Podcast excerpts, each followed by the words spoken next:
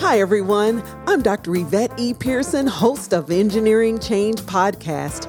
With your support, in our inaugural season, we were able to release 10 episodes that were downloaded nearly 3,000 times and counting by people in over 30 countries on six continents. And for that, I extend a special thank you to our fabulous guests and to you, our amazing listeners. I've especially enjoyed reading and responding to your emails, expressing how things you heard on the podcast inspired you to create new programs, empowered you to be better allies, and enabled you to make new connections.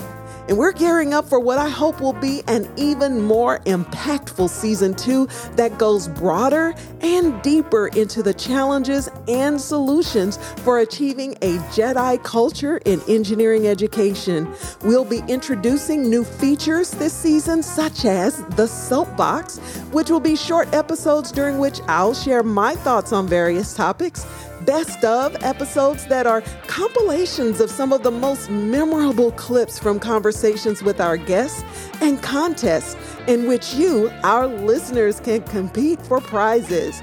And don't forget, we want to hear from you. If you have a question you'd like to have answered or a suggestion for a future episode, you can submit it to us two ways. Call 737 Change 1, that's 737 242 6431 to leave a voicemail or visit engineeringchangepodcast.com and reach out to us using the contact form on the homepage.